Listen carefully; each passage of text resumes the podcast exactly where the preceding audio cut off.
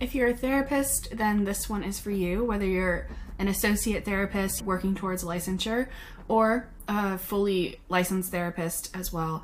Um, on episode 22, we talked to Jennifer Hama. She is a therapist here in Atlanta as well, and she has some really cool stuff for you all. So, um, the first thing is her new Clinician Expo, and it's a really cool live virtual event designed for clinicians who've left grad school within the last year or so. It's an opportunity to connect with other new clinicians and build a support network. And you'll also get six core CEs approved through LPC AGA. There will be six speakers on this day, Friday, July 14th. It's from 9:30 to 4:30 p.m. Eastern, and the topics will include setting boundaries as a new therapist, navigating imposter syndrome, specifically for clinicians seeking licensure, how to network as a new therapist, escaping burnout and hustle culture for the 21st century therapist, when are you going to move on, how to help your client get past the five stages of grief, and the last topic is untapped populations counseling men in relationships. You'll also get some bonus content five steps for a smooth road to licensure, practice management, building and networking relationships early on, how to detect and manage burnout and compassion fatigue, and you'll earn an additional 5% discount by joining the free membership in Therapist to Therapist. And secondly, Jennifer has a really great CE for any therapist called Ethics and Competencies for Counseling People with Chronic Illness and Pain. This is approved by the LPCAGA for six ethics hours. I'll put the link to sign up for either of these in the show notes. Now, for today's episode, I really want to talk about the concept of pacing and how I personally understand it and how I use it in my daily life and how I try to help clients embrace it as well pacing is really hard to kind of get behind because it requires you to slow down. And as a therapist, what I know for fact is that when you start to slow down, feelings of grief, anger, sadness, frustration, you know, all of these feelings that we tend to really not want to feel, we call these feelings exiles from an internal family systems perspective. These feelings are stuff that moving fast and moving quickly helps us suppress. So, when we move fast, you know, trying to get everything done at once and, you know, all or nothing thinking and these kind of like, you know, more anxious, kind of uptight, kind of gotta get this done, gotta get it done the right way, all of that is in an effort to avoid the feelings that are incredibly hard for you to feel. And the reason why these feelings are so hard for you to feel can be multiple there's multiple reasons why this might be the case. One of which is society at, at large just does not um, condone feeling negative feelings, and then the other reason could be, you know, how you were raised. Um, when you did feel those feelings, were you quickly shut down? Uh, were you quickly distracted, or were you um, did your parents become highly anxious when you did have these feelings and then you kind of reversed roles and maybe took on the caregiver role in that instance? So there's a ton of reasons and this is where therapy is really helpful because it lets you gain some insight into some of that. But regardless usually when you have a chronic illness moving really quickly is something that then leads to us crashing. So we crash and burn and then we kind of blame ourselves for just not being good enough, not being capable enough. You know, these are the things that we, it's shame speaking. When really, if we kind of just take a step back and look at the feelings we don't want to feel, the things that we all, that we wish could get done within a given day, and then how we try to kind of overcompensate or pretend that our energy is more than it is. So then we get into this really, really stuck rut where we move really fast.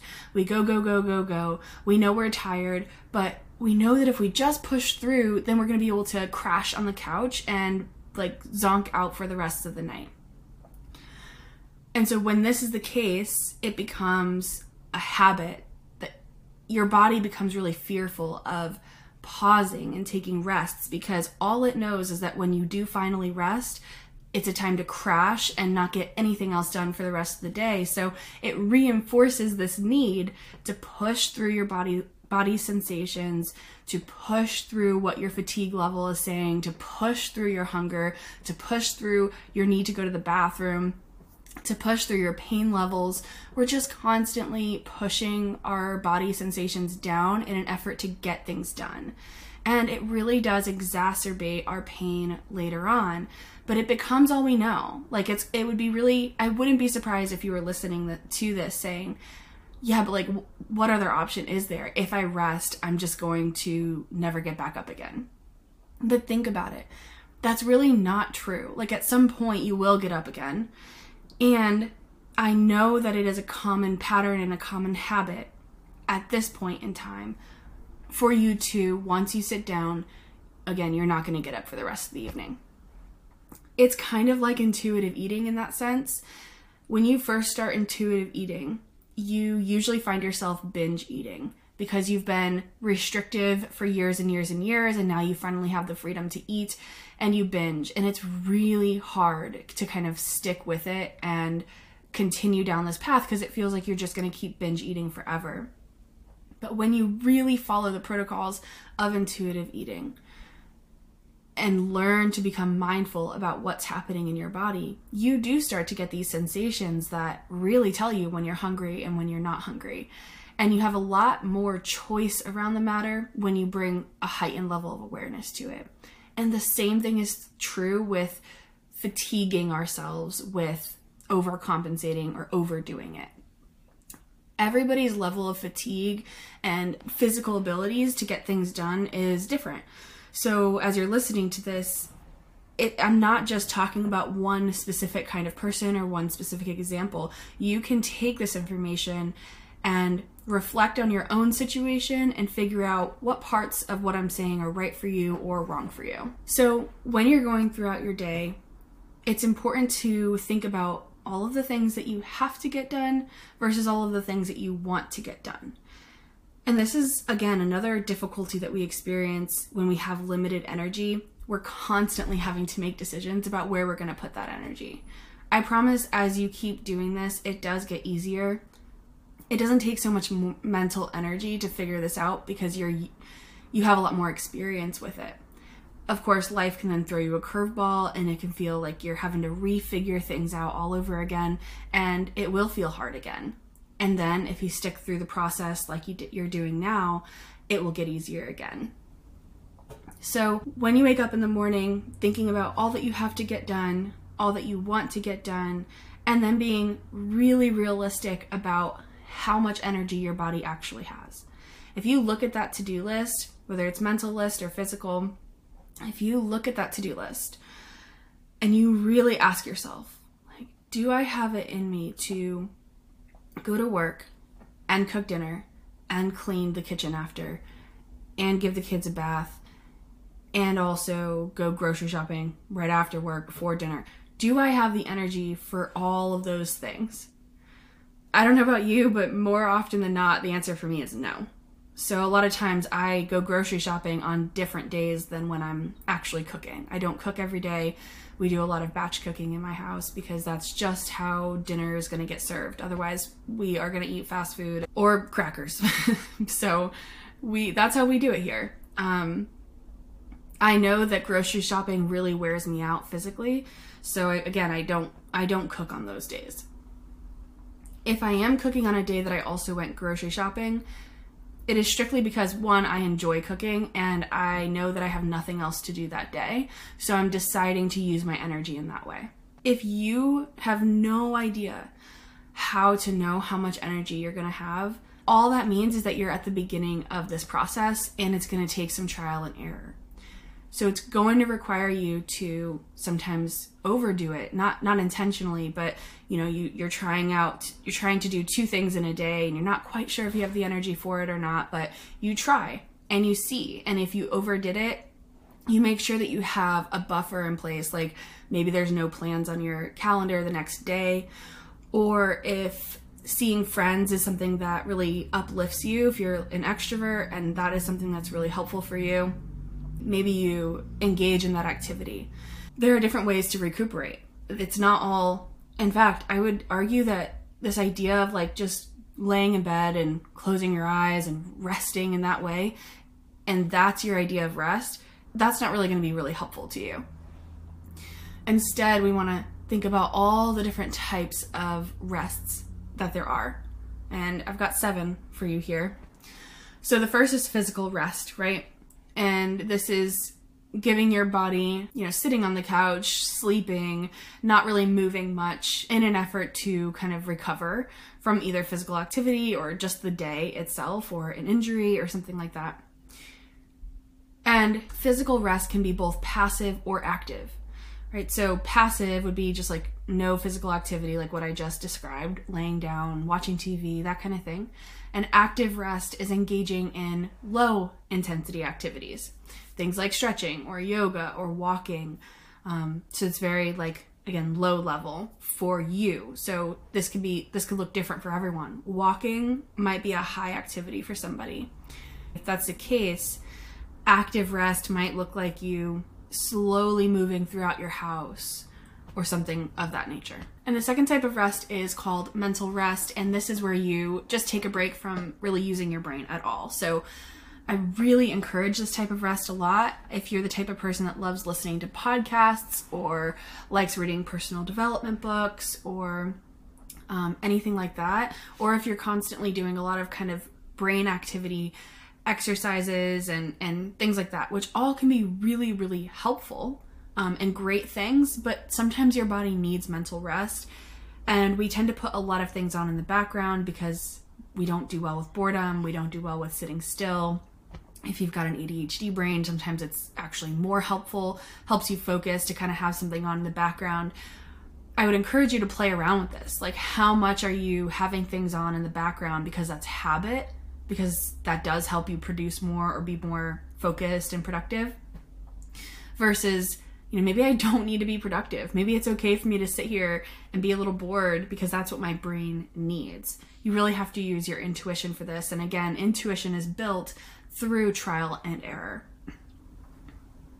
Mental rest can also include things like that don't you know they don't um like activities that just don't take a lot of brain space like you know knitting or make doing a puzzle or you know things like that. Um, these kind of gentle and kind of repetitive tasks that keep give us a little bit of physical activity but not a whole lot of mental activity. Unless of course you're learning it as a new skill then it's going to be highly mental. And you might consider that when you are learning a new skill do you have the energy to engage in it today if it's going to be very mentally draining? Next, we have emotional rest, and this includes things like asking for help, asking for support, um, you know, engaging in activities that are good for your emotional health, like journaling or talking with a friend or therapy or things like that. Um, and we all need, you know, when you start to feel that tension of like, you haven't felt connected to anyone in a while or you you know you're feeling alone and isolated it's probably time for some emotional rest which might require a little bit of physical activity or mental engagement as well. And those two things together might allow you to then engage in emotional rest. And then we have sensory rest. This one is so important especially if you live in the city like me. You know, I, live on a main road, so there's cars going by all the time. My ability to get sensory rest would really require, and honestly, I don't use these probably as much as I should, but it requires some noise blocking headphones. Um, I, I don't like things on or in my ear very much, so that kind of feels physically irritating to me. Um, and I don't think it gives me the sensory rest that I'm looking for. So keep that in mind too. Like some of these, this stuff is so individual and it just depends on your personal needs. Um, other things I do to alleviate and give myself as much sensory rest as possible is I almost never use fluorescent lights, only when I'm kind of like trying to clean something and I really need to see well. But almost always we use very um, like warm, glowy lights in our house or candles whenever possible. The other way that I really escape my senses in a really good and healthy way is sometimes for just 10 minutes, I'll close my eyes. And this, you know, I talked about pacing earlier. Closing your eyes is one of those things that if you close your eyes, it's like I'm I'm going to sleep. Like closing my I, I don't have the capacity to close my eyes unless I want to go lay down for 2 hours. This I really had to train myself to do and admittedly I didn't use any willpower around this. It was actually born out of absolute necessity. Um, when I was feeding my daughter and there was nothing else I could do, um, like some people can like scroll on their phones and watch TV when they're feeding their infants, but for some reason, that was always just very overstimulating for me. And so there was nothing else I could do, so I would just kind of put my head back and close my eyes and kind of wait for her to be done feeding.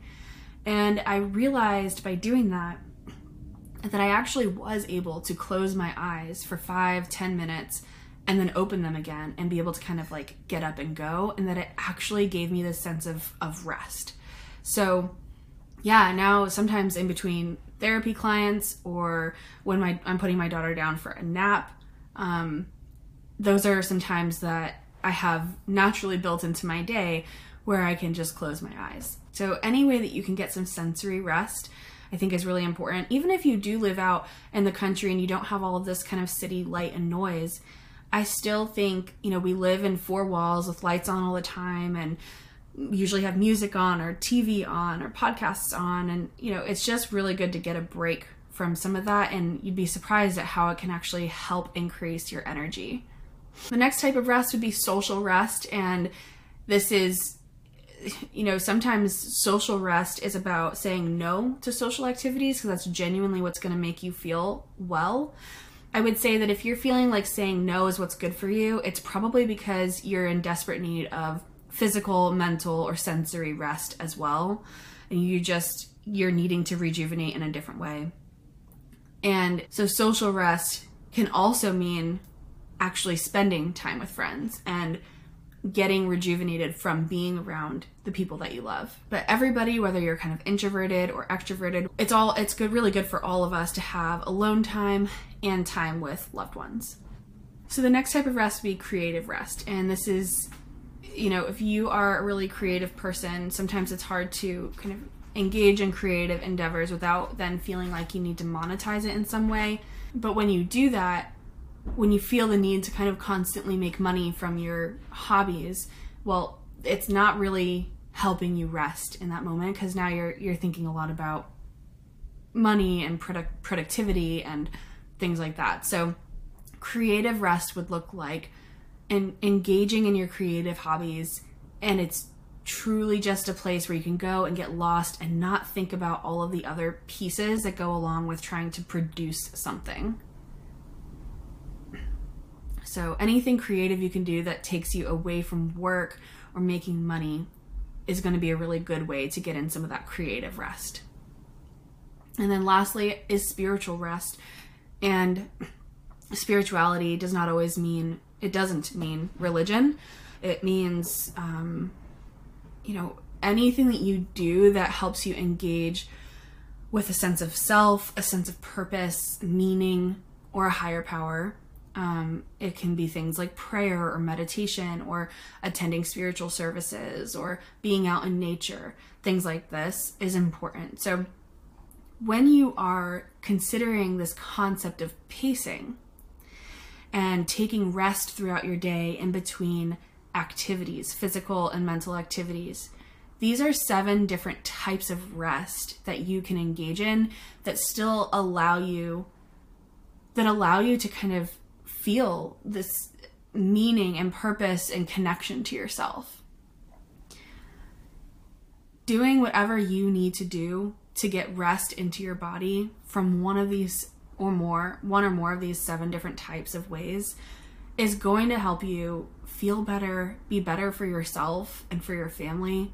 It's going to help you gain clarity on what's important to you and, you know, and what's not important to you it truly allows you to do the hard things like go to the gym and that that might even be too hard i know that that was for a long time for me and even now like sometimes i still decide okay i'm not going to go. I i go one to maybe two times a week. And again that's a huge step for me.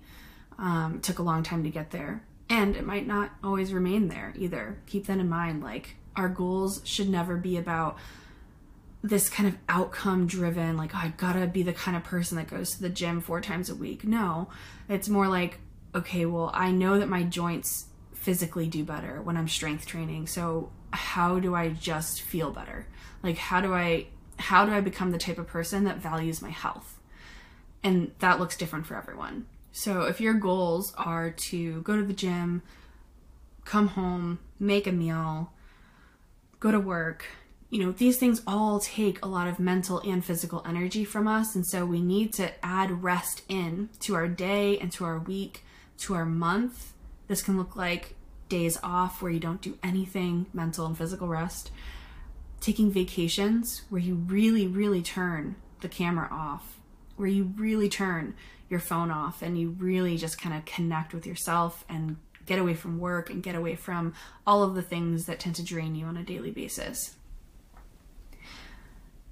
if a vacation is filled with planning and needing to do it the right way and have the best experience ever. Personally i think the reason that we might have that kind of mindset around vacations is because we don't take enough vacations. If you take vacations enough throughout the year they don't have to all be this amazing experience. It can just be a weekend trip to the mountains. It can just be chilling on the beach for a night, not doing anything fun or fancy, and just resting. We don't really value rest and vacations in this country. So, my hope is that this episode gives you just a few ideas on how to add one of these seven types of rest into your day to day so that you really can get the things done that you want to get done. Our illnesses will still have limitations. You're not going to be able to just write a list and say, okay, the goal is to get all of this done. But through trial and error, through putting one foot in front of the other and to keep on going, you're gonna figure this out. You really are. I, especially if you're asking for help and you're getting support around this, there's no way you can fail. So I hope that was helpful. I'd love to know what your biggest takeaway was from this episode. Feel free to email me or DM me on Instagram or answer the poll question, the question on Spotify. If you learned something new today, consider writing it down in your phone notes or journal and make that new neural pathway light up. Better yet, I'd love to hear from you. Send me a DM on Instagram, email me, or leave a voice memo for us to play on the next show. The way you summarize your takeaways can be the perfect little soundbite that someone else might need in order to better absorb the same lesson. Lastly, leaving a review really helps others find this podcast, so please do so if you found this episode helpful.